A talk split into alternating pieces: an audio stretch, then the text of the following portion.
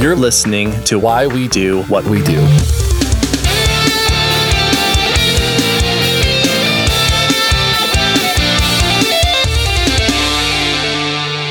right, welcome to Why We Do What We Do. I am going to be your cavalierly diagnosing host, Abraham. And I'm going to be your overlapping diagnostic criterion host, Shane. Awesome. Comorbid. That's what we're doing. That's me. So we're a psychology podcast. We like to talk about all things psychology. One of those things is how we describe a state of being as categorically problematic, potentially. That's a way to put it. Yeah. Yeah. We as human beings like organization and organizing the world around us. So it would make sense that we have this particular document to organize that information in some way. We do. We love that sort of stuff. As humans, not just as a podcast. Now, what I'm going to ask that you do is, if at the end of this episode you decide, hey, these guys are all right, then I want you to please, if you have a moment, go leave us a rating somewhere, click those 5 stars, make you feel all warm and fuzzy inside, and we'll be super stoked that you have done that. If you have a little extra time, you can even leave a review. And if you'd like to support us financially, you can join us on Patreon. There you'll get access to the probably 20 minutes of extraordinarily exciting banter that we spent before we hit record on this episode, as well as the uncut version of this episode with our flubs and gaffes and laughs and inappropriate jokes that we take out.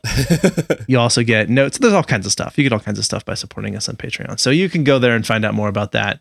And then, of course, subscribe if you haven't already, and You'll always catch our new episodes, which is great. So that's who we are to get started. But as I said, we're talking about the DSM. We certainly are. And boy, is there a lot to unpack with this one. Yeah, it's fun. It's interesting. This is sort of the history and evolution of the Diagnostic and Statistical Manual for Mental Health Disorders. This is sometimes referred to as the psychological Bible. We really like calling things Bibles. Yep. And unfortunately, this one doesn't have a, Revelations chapter with dragons and wizards and stuff. So, we're missing out, unfortunately, with this one. Yeah, they really, really missed the mark with calling something a Bible. If you're going to call something a Bible, at least include Armageddon. This one doesn't have that. Jeez. I know. They used to, and they took it out. Anyway, this is a reference book of codes and criteria for officially diagnosing mental health conditions, as I said, to categorize an experience as being either pathological or not, more or less, and whether it meets the clinical criteria for being called the diagnosis. And that's how you sort of show up in the world, right?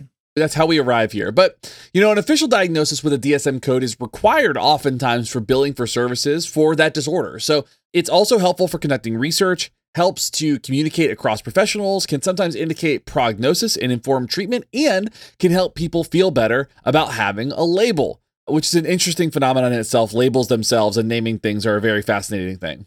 We talked about names and what is in a name and people's names and why naming things is important in a previous episode, but we do have a plan to eventually address this phenomenon of how having a name for something can be very comforting. A name for a diagnosis, a name for a condition, a name for a group of people, whatever it is. We really, really like names as a species. Yes. In the language that we use. So I think it's interesting. That's something to talk about in the future. And actually, sort of following on what I just said, there are going to be so many references to previous episodes throughout this one. I'm actually going to put in the show notes a list of the episodes that we reference.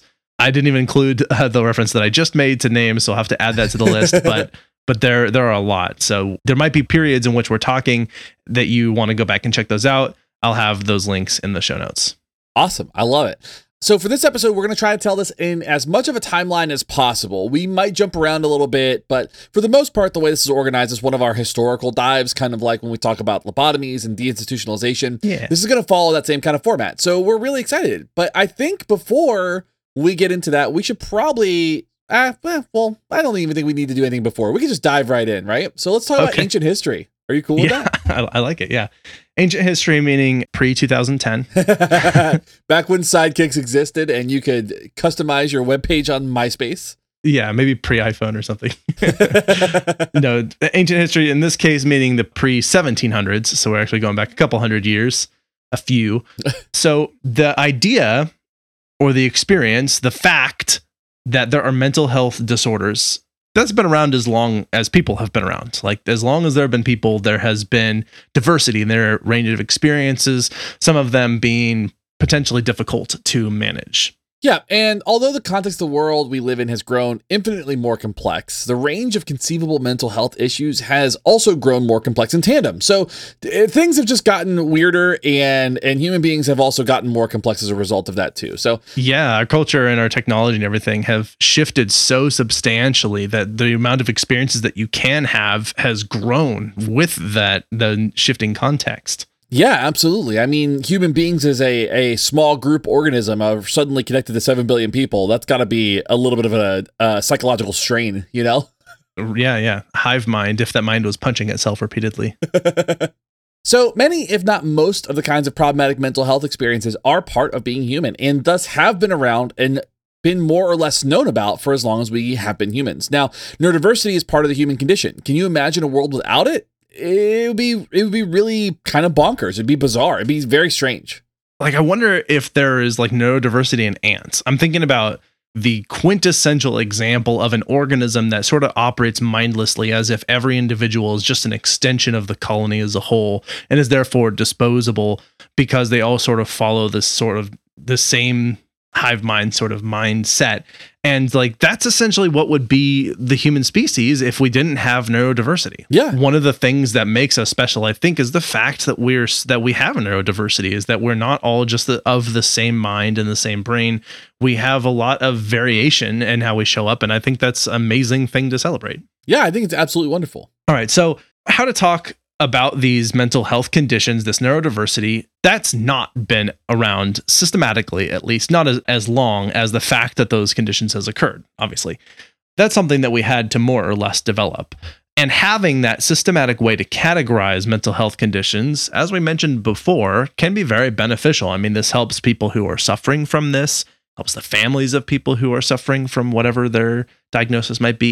It can be helpful for doctors to do treatments, because just imagining, for example, you had someone who today we might call something like depression, go back way before that was something where there really was a clear name or an understanding of what that was, they might say, okay, there's clearly something going on here. What we should do is dunk this person's head in ice cold water repeatedly for 7 hours and that will fix them. And we'd say like, maybe don't do that. Yeah, or they'd say like, good. You know, we need to bleed out the bad thoughts. So we're just going to open up a vein and let it all flow out. And I'm like, no. Don't do that thing. They need to keep the blood inside, people.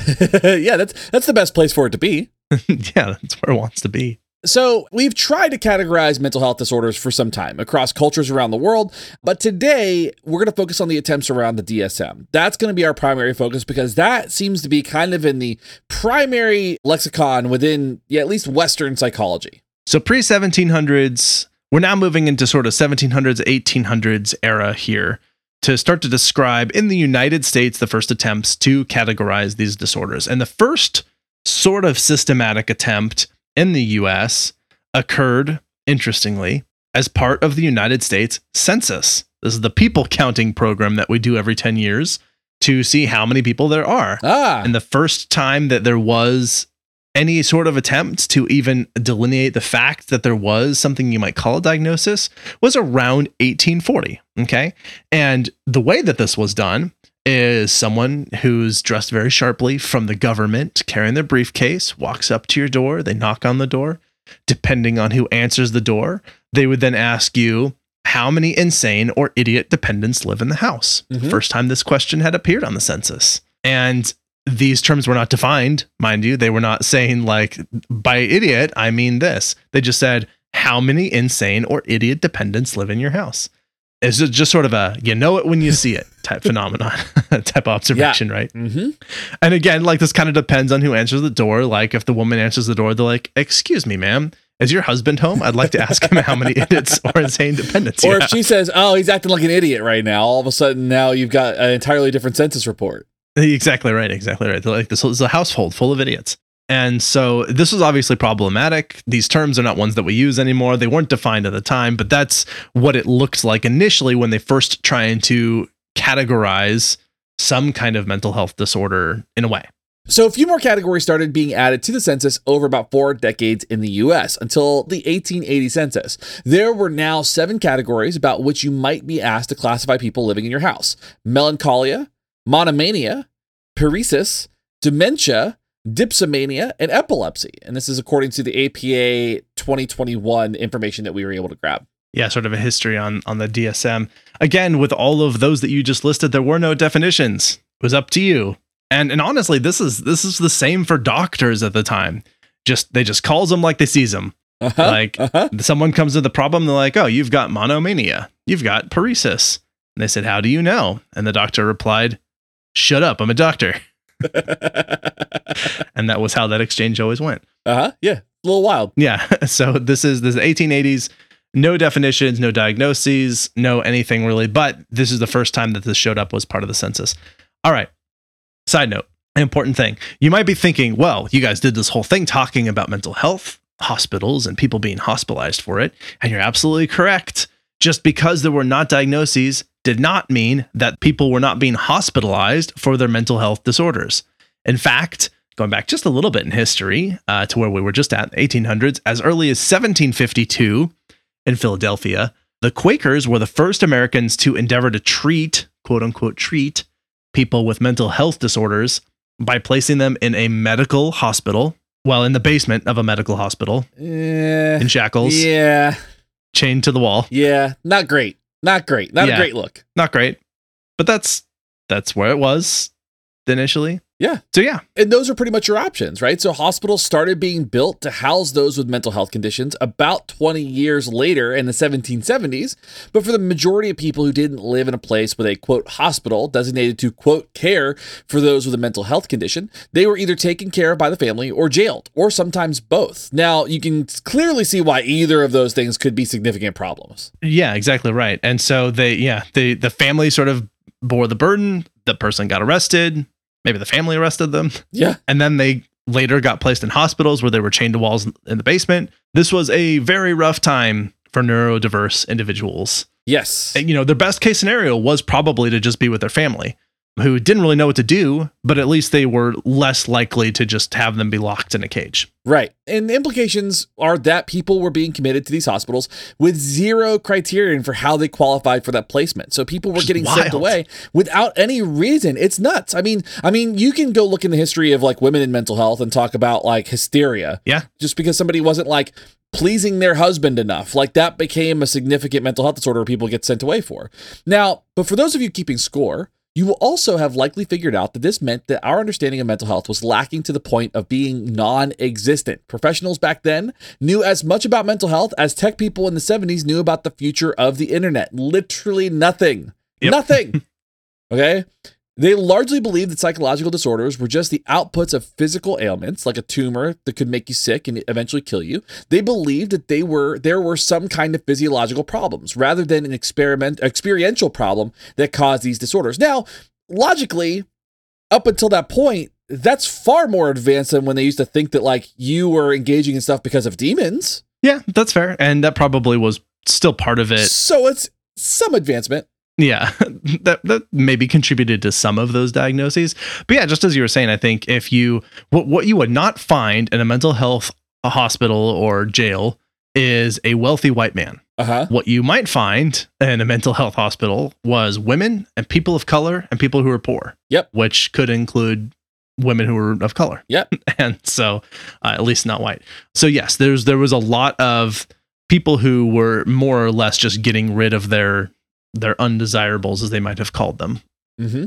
Absolutely. So as you just said, they treated psychological disorders as they had to be manifestations of some kind of physical trauma, right?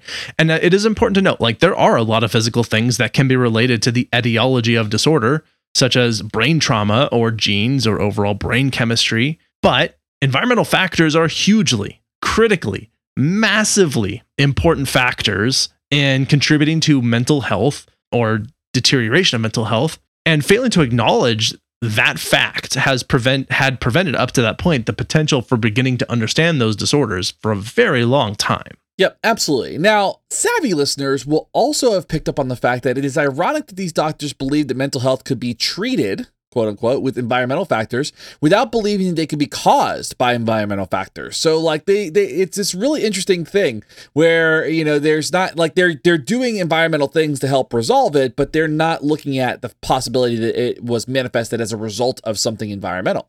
So by implication, there is nothing that could be done in the name of therapy that could cause harm. That became a unique concern for folks with mental health concerns at that time. Yeah. I mean, just thinking about the fact that if they're basically taking the approach that the only way that you could have a mental health disorder is by experiencing trauma, physical trauma, but that they could somehow do something therapeutic that would fix you, like in a talk therapy or something horrible that they usually were going to do. It's ironic to think that the implication is, just as you said, is that it had to be, okay, well, if experiential factors cannot cause these mental disorders, then there's nothing I could do that could cause a mental disorder.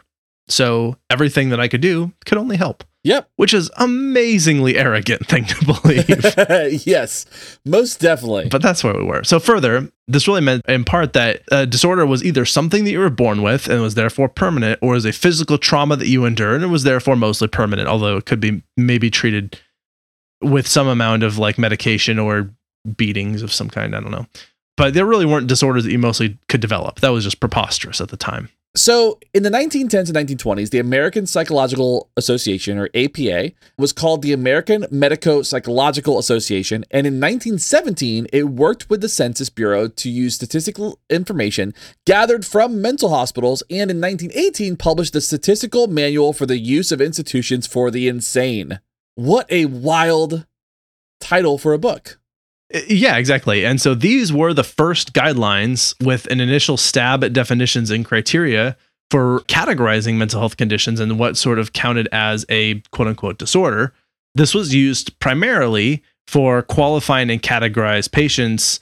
And again, it really severely lacked any actual objectivity in terms of how you might make that diagnosis. It was entirely a gut feeling sort of thing. And as these were some of the first, quote, definitions, they became applied to pretty much everyone in the mental hospital. And it wasn't that those people actually had those disorders, but they had a label as a disorder so they could be distinguished as either having a disorder or not. And now this led to a lot of different things. We're going to reference episode 88 on lobotomies as a therapy. And we're also going to reference episode 109 on deinstitutionalization of mental health patients, because in those situations, you had a lot of folks who were identified as having a disorder and were receiving fairly intensive and pretty awful treatment for what was deemed a disorder, which actually wasn't a disorder. Yeah, exactly. And they just call it anything. It didn't really matter. As long as they could give it some kind of title, then they could justify locking you up and treating you like a prisoner, or much worse than a prisoner even. Yeah. In many of those cases. So yeah, but we're going to move forward. We're soldiering on. So in 1921, the American Medico-Psychological Association, they dropped Medico from its name to become the American Psychological Association, the APA, the organization that exists today, more or less. And the APA laid down a sick collab track with the New York Academy of Medicine, and they called this very catchy title, the American Medical Association Standard Classified Nomenclature of Disease. Oh. It rolls right off the tongue. Yeah, that is so smooth. Yeah. It's almost as smooth as Donda. Yeah. This is where they started adding the naming conventions and vernacular around psychiatric classifications. This still is not at the DSM, though. This is just, again, just some guidelines for how you might go about calling people mental health disorder names, therefore justify locking them up or prescribing some sort of treatment for, you know, whatever. Yeah, so at this point in time, the privileged cisgender straight white men holding the pens, writing the scripts, patted themselves on the back and said, "Well done, lads, let's go get a drink." And everything was hunky-dory until World War II. That's right. So we're going to jump forward a couple of decades here into the 1940s and 1950s. Okay, so we went to we're in the 1800s, then we had the 1910s and 1920s, we're in the 1940s and 1950s. To be fair, World War II, obviously, we'd already had World War I just a few decades before. And you might be thinking, well, what was so special about World War II that they would have to start thinking about mental health disorders differently? Well, many of the psychological issues that people dealt with in World War I, they were, of course, similar or the same as those dealt with in World War II. But those experiences at the time were sort of written off and just described as shell shock. They were dismissed. meaning that people were, their mental health diagnosis that came out of the war was simply a byproduct of the fact that they were traumatized by experiencing things like being shot at, and their nerves were actually shocked by shells, by like grenades and bombs and that sort of thing. That was the idea, right? And that's so every mental health condition that came out of that war was just their nerves frayed by experience to trauma. That was sort of it. Right. And so people experienced some of the most horrific atrocities that were ever committed during this wartime. Rape, torture, fear, sleep deprivation, killing innocent people, starvation, disease, constant discomfort, genocide, the death of friends, communities destroyed, xenophobia, culture shock, betrayal, espionage, and in one case, man-eating sharks. And that's just capitalism in the United States. Then they had to go to war. Ah, boom. Just kidding. That's obviously war. And, you know, and really awful, and a lot of really awful things. So you would imagine that somebody like going to World War II probably had some pretty horrific experiences and might have had some unique traumas to deal with. Right. So after World War II, they returned home and they were participating in these horrors of war. And I use the word participating deliberately here because this was not just something that was happening to them, but things that they often were doing, either at the behest of someone else or just because they were in a situation where it was more or less coerced, the only way, you know, the only strategy of what to do. And so after World War II, their behaviors started being recognized as mental health problems. And at the time, this was called combat stress reaction. So the APA realized that there was a need to categorize disorders that could develop out of a reaction to experiences. And there were also 5 official separate diagnoses or diagnosis classification systems by the 1950s. So people found this to be a huge need. They found this to be something worth analyzing, a phenomenon worth describing. And there were a lot of different attempts to do this. So the APA wasn't the only group of people trying to accomplish this. Right. Now, there was a small group of people out of St. Louis. Very specifically, you had Eli Robbins, Samuel Goose, George Winokur, and there was like 3 or 4 others that were specifically described. These were a widely diverse group of people that consisted of straight, white, cisgender men and no one else. I actually went and Googled. I was like trying to make sure. I'm like, how diverse was this group of people? Oh, okay. It was the sour cream of diversity. They really looked like what you would expect out of a group of people at this time. Anyway, not to belittle their contributions, they were really beginning to push for a paradigm shift in diagnosing and treating mental health conditions, and specifically avoiding things like etiology. And actually quoting from an article I found on this by Suris et al. In 2006, quote, "This pioneering group set an ambitious goal of developing operationalized diagnostic criteria. In this work, they specifically avoided theoretical assumptions about the etiology of psychiatric illness in an atheoretical and ideologically agnostic approach to defining psychiatric disorders." Ooh, that's a good quote. Yeah. I like that. Should we, you know, we've said this a few times. Should we define etiology? Let's define etiology. So the term etiology for our vocabulary today means the cause, set of causes, or a manner of causation of a disease or a condition. That's the primary definition in medicine. Another definition to include for this would be the investigation or attribution of the cause or reason for something, often expressed in terms of historical or mythical explanation. I like the medicine term better. Basically, what it's telling us is there is a cause. We're looking for the cause of whatever that problem might be. Thanks for the definition, Shane. And as we've sort of described, a lot of this was rooted in the idea of there being some kind of cause. Matter of fact, a diagnosis more or less had to have a cause in order for it to be a diagnosis. Freud is both the hero and the villain in this, Sigmund Freud, and he's going to come back up in just a moment. But part of the idea behind this was there was a very heavily dominant psychodynamic approach to psychology at this time.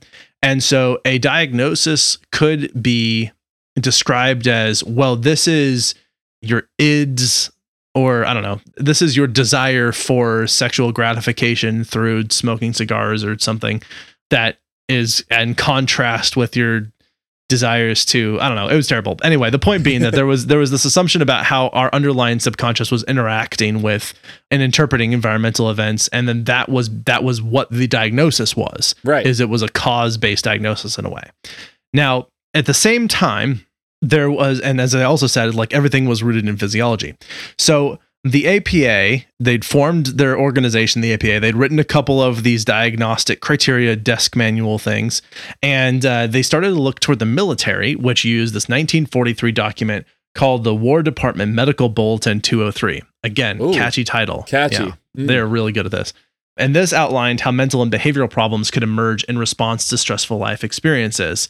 And the author of this report was a military psychiatrist who, again, was heavily influenced by Freud. Now, this is where Freud actually made a meaningful contribution, because the problem of having everything have a cause initially, what also came out of his work that influenced this writer was the idea that mental health conditions could be influenced by experiential events, things that you actually contact as part of your life experiences, which is like legitimate, another huge part of it.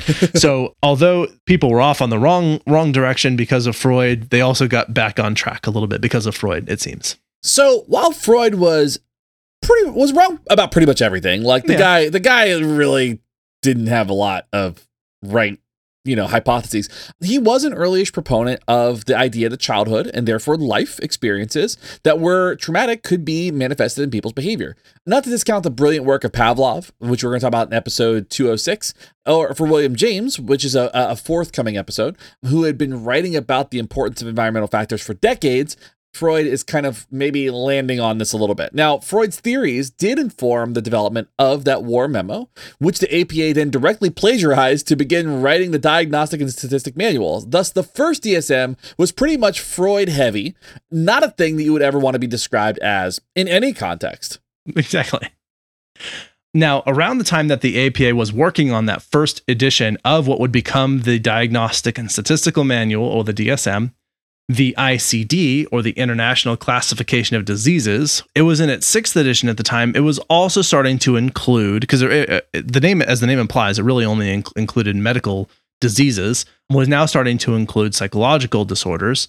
And so the APA decided, wisely, to include some of the work from the ICD into the development of the first edition of the DSM. And you can see the episode 110 on diagnosing mental health conditions for a description of the ICD, how diagnosing is done and why. So the APA published the first DSM in 1952. Now, it used the term reaction a lot. And this quote reflected the influence of Adolf Meyer's psychobiological view that mental disorders represented reactions of the personality to psychological, social, and biological factors, end quote. That's from APA 2021. Now, this manual included neurotic, psychotic, character, and physiological disorders, which is a new thing for this field at large, right? This is a new way to kind of categorize and understand these types of disorders. Yeah, so in this first edition, this, as I said, was 1952, and included 102 diagnoses that fit into those categories. After the publication of the DSM, which was met with mixed reviews, some psychologists, notably one Erwin Stengel. You don't hear the name Erwin a lot these days. No, that's not a name that comes up very often. He pushed for more specific clinical descriptions to aid and a more consistent and objective diagnostic criteria. And everyone more or less ignored his recommendations and advice on that, although that angle would eventually be taken. Aw, poor Erwin. Poor Owen. So let's move into the 1960s and 70s, where free love became a thing and Vietnam was also a thing. The APA published the DSM-II in 1968, and they decided Roman numerals were the way to go when updating the manual, and they continue to do so to this day. They dropped the word reaction as a primary noun and adjective from the DSM as well, but there weren't any other changes. Yeah, that was pretty much it. They were like, this is a nearly perfect document. Let's go ahead and just get rid of the word reaction so many times, and then we should be good to go. And actually, they did not keep Roman numerals forever. That will come up. They switched to Arabic numerals in just a moment. But so the ICD version 9 was being worked on and eventually published in 1975. Just before that, the APA started working on the DSM-III in 1974. They actually did publish a new edition of the DSM-II, and it was the 7th printing of the DSM-II, and they published this in 1972, I think. And that was where they actually took out the idea of homosexuality as a mental health disorder That's all largely attributed to the DSM-III, but it was like one of the later editions of the DSM-II. So anyway, as I said, they were more or less developing their DSM-III in coordination and in concert with the ICD-9 that was also being developed around the same time. Now, however, with this new edition, they sort of diverged in their paths, like with these different works, because the DSM took a multi-axial approach and, quote, the multi-axial assessment is a system or method of evaluation grounded in the biopsychosocial model of assessment that considers multiple factors in mental health diagnoses. So the DSM is doing this where the ICD-9 did not do this. And that's a pretty significant departure that we have to note. This is really when the DSM was moving away from specific causes as part of their diagnostic criteria and started developing specific diagnostic criteria rather than simply classifying a diagnosis based on exhaustive descriptions. And so what they were doing previous to this is they would say, when someone has this disorder, they do these things, and they would just describe it using endless amounts of text to talk about it. Now they're instead sort of saying what a disorder is not. So they're saying like, this is not a disorder if it's better accounted for by something else, for example. And also started saying things like it has to have occurred this many times over this period of time and must be at this level of severity. So there are actual sort of criteria now that you can sort of check. The DSM-III is largely credited with the removal of homosexuality as a mental health disorder. That's because in this, the DSM-III was completely absent, and the DSM-II, it was present up until the 7th printing. And interestingly, so this is, we're in the 70s and 80s. The ICD would not take homosexuality out of their disorders as a mental health disorder until 1990 in their 10th edition. Oh, wow. So it took them quite a bit longer to make that change. And the APA published the DSM-III in 1980. All right. So let's talk about 1980 and the 90s. These are wild times. I mean, this is when people had this is when hairspray was a thing and malls became really cool. Yeah. And you've got jazzercise on TVs and all the amazing fads in both fashion and music and television were coming to fruition. We were getting some real revolutionary changes to sitcoms. Yeah. It was a glorious hodgepodge of a mess. Yeah. Did I ever tell you that the one band I was in, we shared a storage unit with Flock of Seagulls? What? No. So we used to practice out in Orlando, and we had this really open, this beautiful storage space that we would be our practice space. The walls were carpeted, the floor was carpeted. There was a drum riser and a stage and all its equipment in there. And it was our band that sounded like Converge and Flock of Seagulls sharing the space together. I imagine they did not appreciate that. I never knew. I just always was curious about whether or not the guy showed up with his hairdo in that for just practice. I wondered if he just walked around like that all the time. They're like, these kids today, their music's terrible. Not like, and I run. So in the 80s and 90s, it was really convenient for us that the APA worked in a double decade system because we started seeing some new stuff. During this time, the AP brought about the strategy of releasing a revised version of the DSM a few years after the original. Now, there were some inconsistencies, some unclear definitions, and other qualms people had with the DSM-III, so a work group produced a revised edition in 1987, lovingly called the DSM-3-R, R for revised. And you'll see that on some statistic manuals and assessment manuals and assessment tools as well. You'll see that kind of designation on a lot of different things in psychology. Yeah, not rated R, although you might make that argument too. Yeah, that's fair.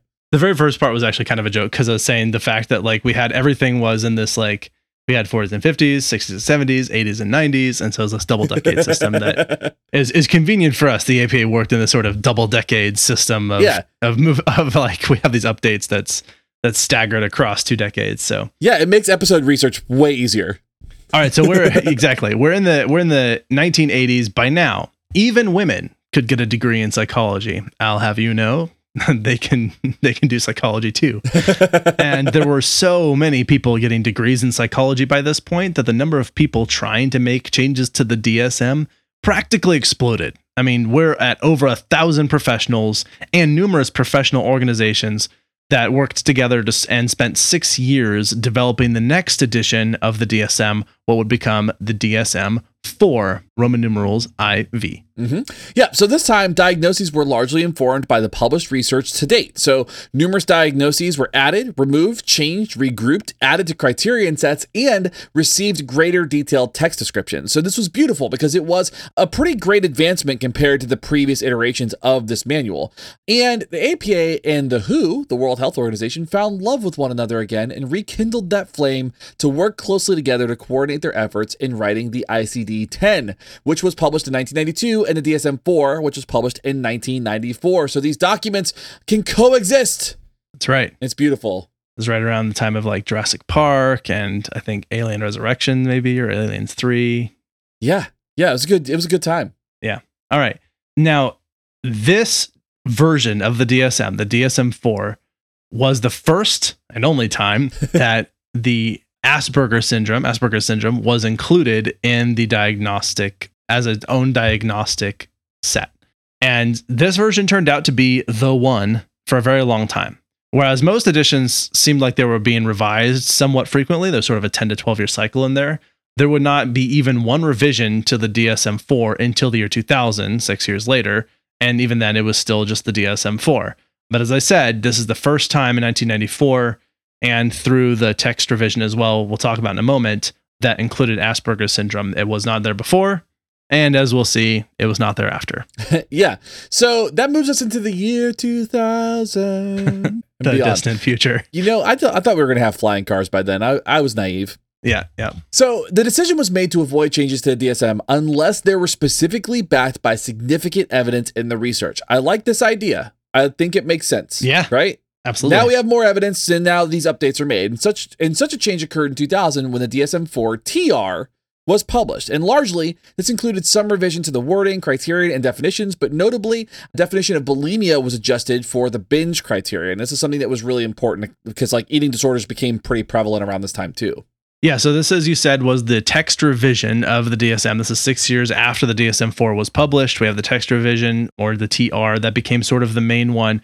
However, it was not lost on people that there was an astonishingly high rate of comorbidity. I mean, like stupidly high rate. And comorbidity meaning that if there was one diagnosis, then there was usually or often another diagnosis that person also had. So they had multiple diagnoses, but the overlap was relatively high. One study I found reported as high as 45% of people had a comorbid diagnosis.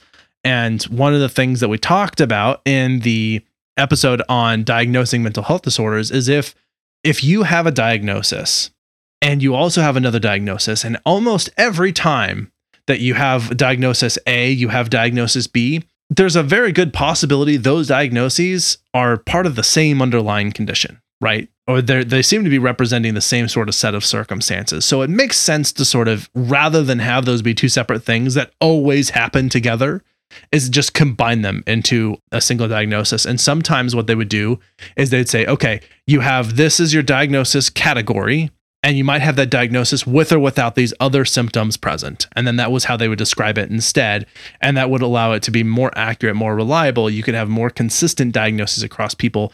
But at the time, it was well recognized for the DSM-IV and the DSM-IV text revision, or TR, that was an issue, was very high comorbidity. You know, as we start looking at the evolving, you see that like with every revision, there is something that's influencing why these texts are revised, right? Yes. Like it's not just like because they want to, it's because there's something new, there's new information that they have to, and they're finding new information with the application of these tools. And totally new strategies for how they want to go about making those designations. So as you said before, there was a lot of theoretical and sort of gut feeling sort of diagnoses early on in the history of the DSM.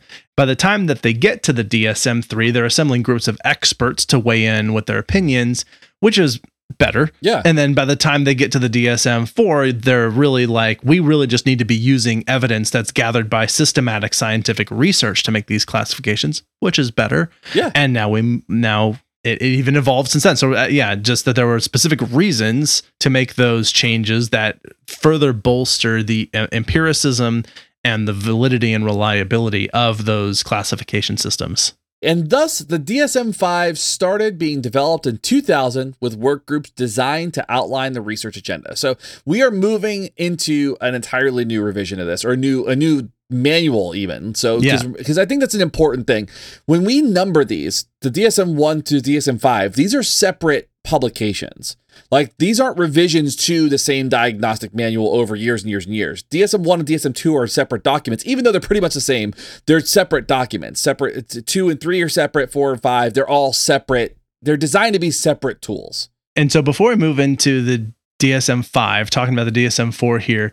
So in the 1994 DSM-4, I meant to say this as we're going along, but there were 297 diagnoses, up from, if you recall, the DSM-1 had 102. Uh-huh. The DSM-IV-TR bumped that number all the way up to 365 diagnoses. So just in that text revision... diagnoses for every day of the year. Exactly.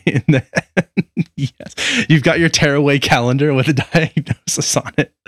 It ramped up tremendously from 94 to 2000 in adding those diagnoses. Yeah, so with this work group that the DSM-5 kind of put together, the work group identified gaps in the research and summarized the state of science with respect to understanding mental health. They single-handedly generated hundreds of papers, journal articles, and monographs, and probably dozens of tenured faculty positions as a result of this. This was a huge project. And that was just that work group. In 2007, the APA put together the DSM-5 task force, different thing, and this consisted of now not one, not two, but 13 work groups, because more is always better. That seems unlucky.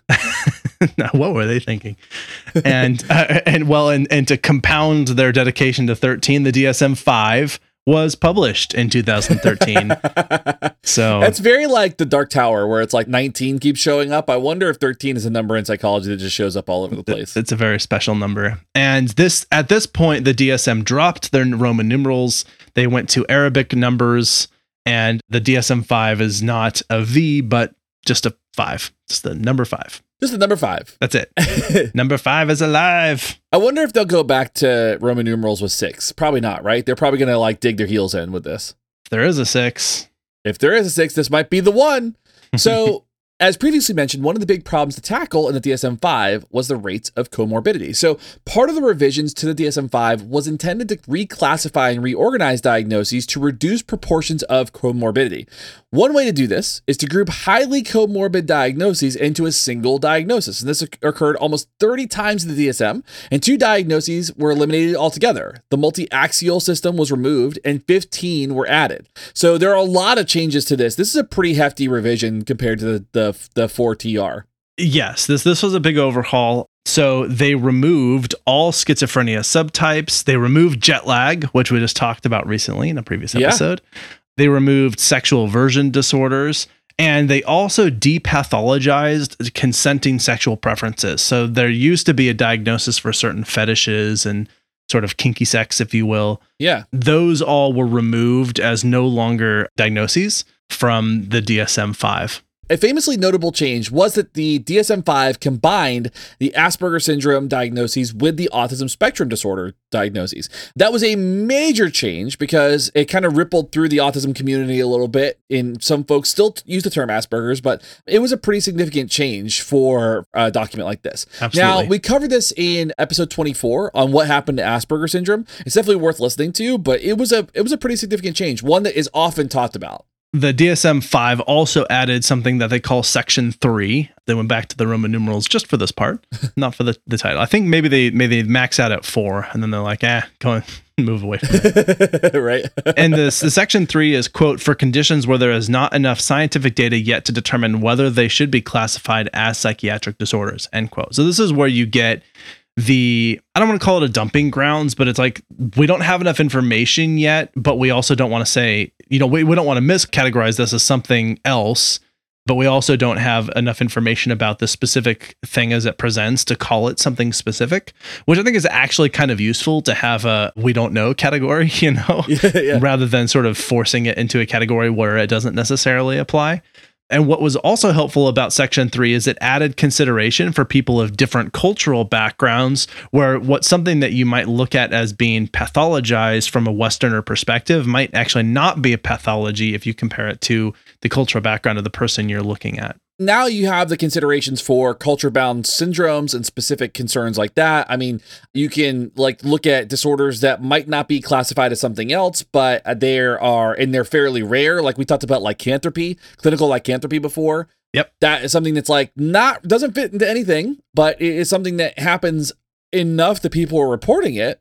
So it's kind of an odd thing. Now, the interesting thing about this version too is that DSM-5 might also be the last version. It might be the last thing that we're looking at, specifically because the APA has decided to turn the DSM into a living document. So what that means is that as changes or revisions and updates are needed, they will be made entirely digital and an online version of the DSM rather than waiting 20 years or so for a text to be published. The digital version is going to be available, which makes sense given how science advances, right? It makes sense to have a living document that's maybe updated yearly or annually or something along those lines. Yeah. Now, this didn't occur immediately with the publication of the DSM, but it's a project in progress at the APA. So this is something that we may still see in coming years. Yeah, they've been working on updating and turning this into a digital living document, and they've made a lot of strides toward this. They're now in a place where for some of those diagnoses, they're online now. They're completely online, and if there are changes or revisions that need to be made, then they occur within 6 months or less, sometimes as long as a year. But yeah, it's not this is something new that we learned this year. Let's see what happens in 20 years. And then we'll maybe publish a book about it. Right. And so that it allows them to be a little bit more flexible. Now, I think that could potentially give rise to adding and removing diagnoses relatively quickly as sort of cultural things shift and change in this country. But I think that it more or less is a good thing because, again, it does allow for changes that come with considerations and new research and evidence to happen a lot more quickly. So it's like if we have something in there that pathologizes normal human experience, like just using the homosexuality as an example, then rather than wait 10 to 20 years to change that, then they can go and say, you know what, this is something that we need to fix now. We'll make that change. And then the living document that it becomes reflects that change.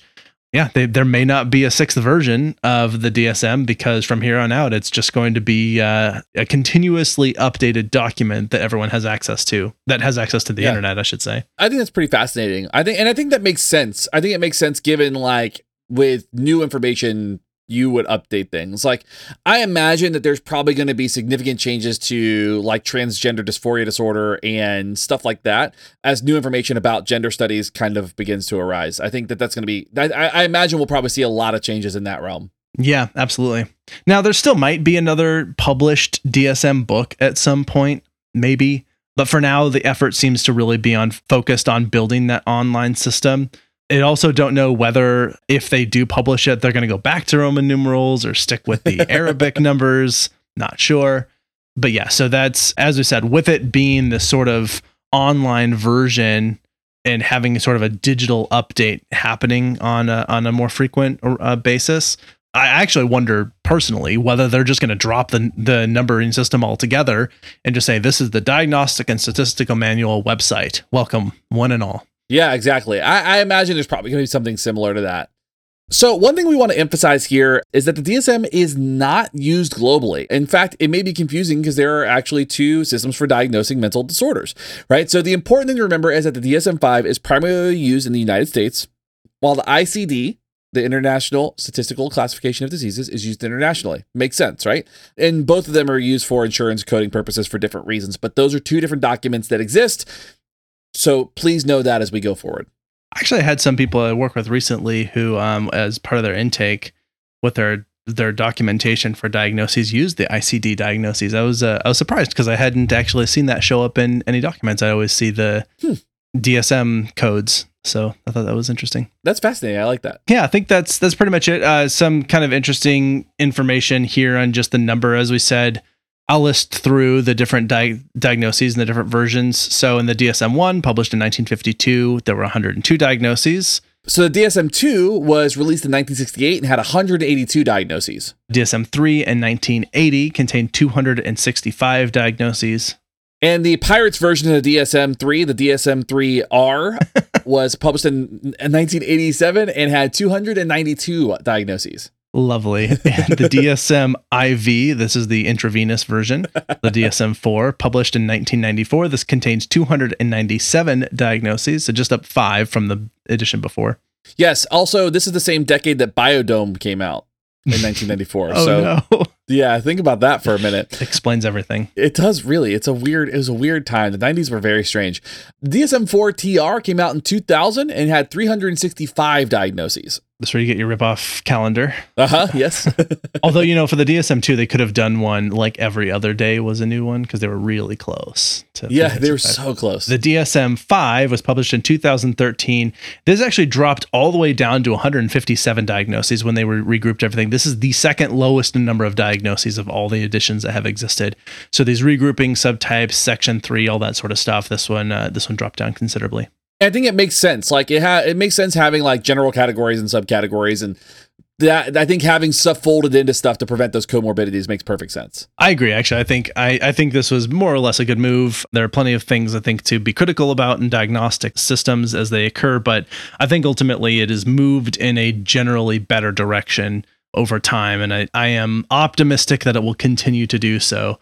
And particularly, I think, as they are considering the various experiences that occur and using like the ICD to help inform this and considering other cultures, I think is a good move. Totally agree. A couple of take-home points on this. I think one that I would say is just that we as a people have had mental health disorders or neurodiversity as long as there have been people, and that's ultimately a good thing. I think that the intention to classify these probably came from a little bit of an, if not extremely, an ableist perspective, but it nevertheless had some benefits for doing so. You know, this was, it allowed people to potentially prescribe treatments, to potentially have some idea of prognosis. I mean, it didn't really start there, but ultimately a classification system could be used in that way, which this one was. So that's one of my take-home points, I guess, is just that this was an attempt to classify people that has had a storied history over the last 70 years or so. Yeah, absolutely. My major take-home point too is that this, I think, is evidence of an applied science evolving in real time, right? Like you've got a diagnostic classification, you've got a criteria, and you've got this like this tool that's used and continually advancing as science advances. And whether or not you like, I mean, there's so many people that kind of get into the idea that like psychology is a soft science and all that, but it's still a science that is still studied, and there are still studies that come out that demonstrate X, Y, and Z. And so having a document to demonstrate and kind of show in a public way, hey, things are changing. We are moving. We are advancing. These revisions are necessary. I think it's really good for the scientist community. Like I think like having like when you talk about scientific literacy and like the community at large, I think there's a benefit there. And I think that although it certainly did sort of pathologize normal human experience for a lot of people for a long time, what it also has done is it created groups of protected classes, people who can and should receive a sort of higher level of priority and care because they're more at risk. And so I don't think that is necessarily always an implication of systems like these, but I'd like to believe that the development of these classifications, these groups in this document have more or less created the opportunity to define protected classes that can enable and protect the rights of individuals who might otherwise be disabused of those rights. And so I think that ultimately could be a good thing. Now, whether that happens in practice is another discussion, but I think it has, for some people, worked that way in certain capacities. I think the last thing I would say about this is that this is not an end-all be-all. So I think that sometimes what will happen is somebody will get a diagnosis, and we talked about this earlier, where somebody would get a diagnosis and they had it forever, it never went away. That's not always the case. And now that with the evolution of this tool, we see people who have diagnoses that it might change or evolve with new information, with new circumstances. And I think that's something that's pretty beautiful about this too. It's like it's not like a death sentence or something that's like something that you're going to be like pegged with and it stays with you forever. Like your diagnosis can change based on new information. Yeah, absolutely. And ultimately, as you said, I think this is probably a good thing. You know, I think that this, that can be helpful. So I don't think I have any other take home points. Neither do I. Perfect. All right. Well, let's move into some recommendations then. Yay.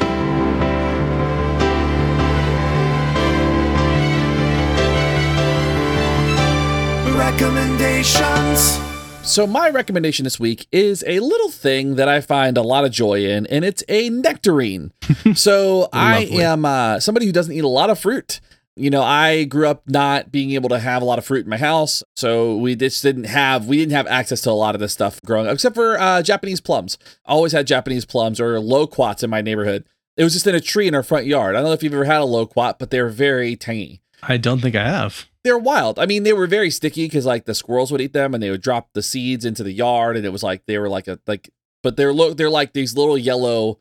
They look like yellow plums. Huh. Or like unripe kiwis. They're like real yellow and you eat them and they're very sweet. So anyway, that's not what I'm talking about. I'm talking about nectarines. Okay. So nectarines are, if you've never had one, the best tasting fruit and they are the best smelling fruit. I love the way peaches smell. I love the way apples smell, but there's just something about like the citrusy clean that goes along with a nectarine. So if you can get your hands on some this weekend, enjoy yourself because it is just a delight to have them. That is awesome. I love that recommendation. It's so good. Be careful of the pit, though. They have pits like peaches. Yeah. No, nectarines are very good. I'm a fan of fruit personally, so I like the recommendation. I am recommending this week a movie called Bad Samaritan. This came out in 2018. This has got Daniel Tennant and a few other names of people who are not so well-known celebrity types, but the three most main people are from Ireland and Scotland. Okay. One of them is doing an American accent pretty well, except when he's yelling. You don't seem to notice it for the most part. This is in the cross between horror and mystery, like murder mystery type. So there's not much of like, you know, who the perpetrator is. What you really don't know is sort of how they're going to, like how it's going to shake out with this person. Not having law enforcement, like having the law enforcement sort of essentially be on the path of the wrong person for a while. Okay. Anyway, I enjoyed it. I don't want to spoil anything about it. That works. Yeah, because it's like I said, there's a lot of mystery involved in here, but I think it was well done. I liked the acting. I liked the story. I found it very engaging. So that's my recommendation. It's available on some streaming platforms right now. I don't remember which, but probably like Hulu or Amazon or something. Just if you look for it, then Bad Samaritan is my recommendation if you're into that sort of thing. I like it. All right, before we go, I'd like to say thank you to the awesome people who support us on Patreon. This includes Amanda, Justine, Layla, Megan, Mike M, Mike T, and Shauna. Thank you also to the people who make this podcast happen, our amazing audio producer and engineer and good sound maker, Justin. The person who does our social media things is Amber, although Shane and Selena are also in on that. Thank you, Shane, for your help with episodes, and thank you for recording with me today. Thank you, Selena, for all the amazing work you do. Kyle and Alan, who are also have their major contributions on various tasks. So I appreciate the whole team. Thank you very much, you listener, who has my voice still streaming into your ears at this point. If you haven't skipped and stopped this episode, thank you so much for listening and making it all the way to the end. We appreciate you. For sure. All right. I think that's all I have. Do you have anything else? Nope. Besides thanking you for hosting the show, because you deserve kudos as well. Hey, thanks. Yeah, anytime. All right, perfect. Well, then this is Abraham. And it's Shane. We're out. See ya. You've been listening to Why We Do What We Do. Why We Do What We Do is supported in part by our amazing patrons. Thank you. If you like what you heard, consider becoming a patron by heading to patreon.com/WWDWWD podcast. You can also rate and review us wherever you get your podcast or share this episode with your friends. If you have any comments or questions, we'd love to hear from you. Find us at WWDWWD Podcast on your favorite social media platforms. You can learn more about this and other episodes by going to www.wwdpodcast.com. There, you'll find links as well as detailed and shareable show notes. Why We Do What We Do is researched and produced by Abraham, Ryan O., Shane, and Miranda. Artwork and logo design by Andrew Pollock at nogdesigns.com. Video and production assistance from Tyler Brasier with music courtesy of Justin Greenhouse. Thanks for listening, and we hope you have an awesome day.